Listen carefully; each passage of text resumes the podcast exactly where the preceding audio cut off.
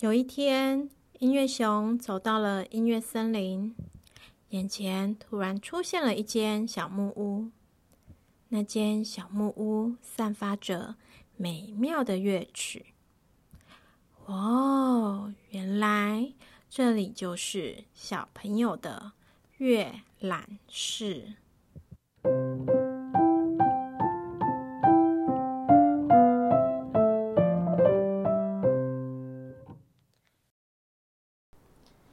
小朋友，上周有试着跟家人一起轮唱吗？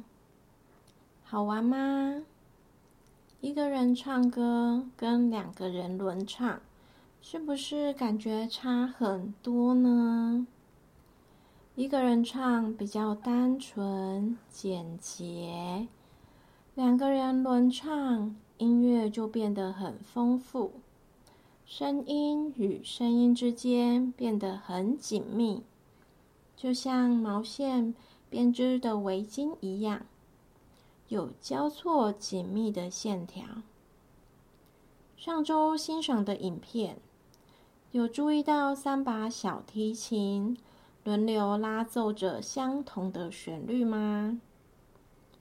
旋律一直不断交错。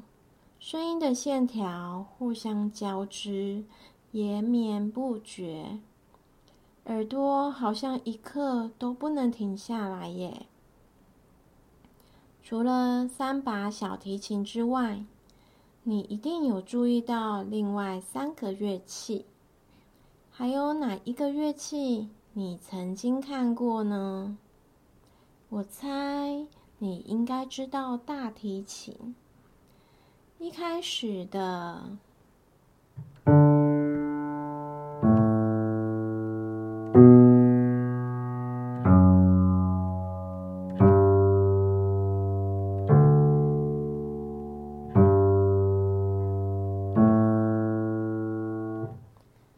这个旋律，就是由大提琴拉奏的，而小提琴开始拉旋律之后。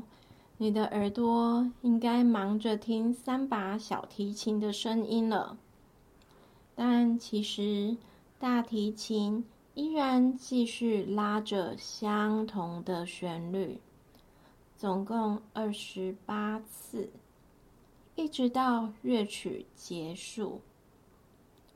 而另外两个乐器跟大提琴，这总共三个乐器。组成持续的低音声部。这三个乐器呢，负责低音旋律线条，就是我刚刚说的要拉二十八次的大提琴，还有负责弹奏和弦。那你听听看，弹奏的和弦听起来是什么样子？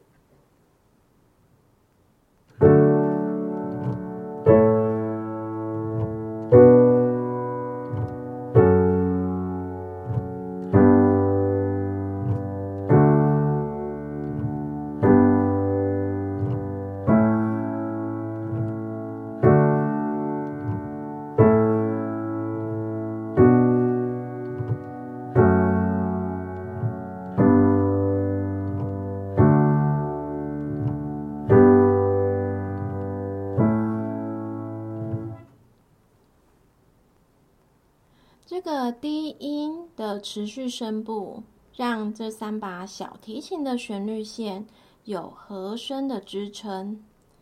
就像你唱歌的时候，需要有伴奏，来让你的声音听起来更有立体感。巴洛克时期距离现在三百到四百年，在那个年代，当时的乐器。和我们现在所看到的乐器其实差非常多。虽然外观上看起来，嗯，好像还蛮像的耶。但是除了都是木头做的外壳之外，琴弦、弓等等的材料都不一样。当然，声音听起来也会不一样哦。现在有一些学者、音乐家，他们很好奇，三四百年前，到底当时的音乐是长什么样子呢？他们开始做很多研究，想带着大家搭哆啦 A 梦的时光机，回到帕海贝尔那个时代，用当时的乐器，用当时的谱，用当时的演奏方法。让我们感受三百多年前听到卡农的感动，而这个影片就是最接近原本的演奏版本哦。可是跟现在的乐器比起来，嗯，到底有哪里听起来不一样呢？其中最大的不一样是音高。如果是现代的乐器演奏的音高，你听听看。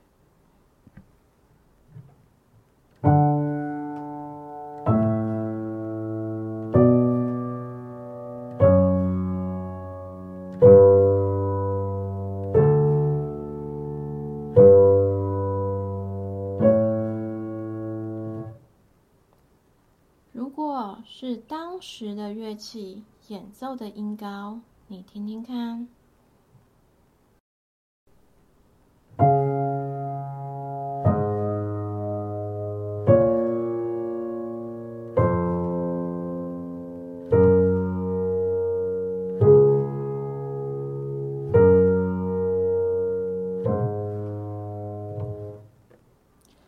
古乐器的音高偏低，因为音高比较低一点，再加上琴的材料结构，所以古乐器在演奏的时候，声音听起来是更温暖、更温和的。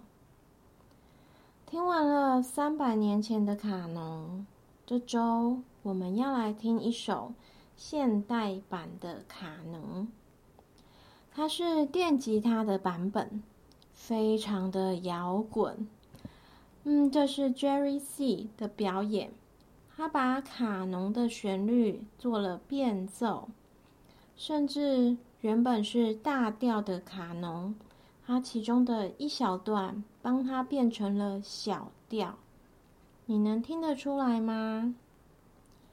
今天的节目就到这里，要跟你说再见喽。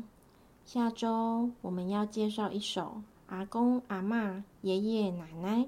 都有听过的音乐哦，我们下周见喽。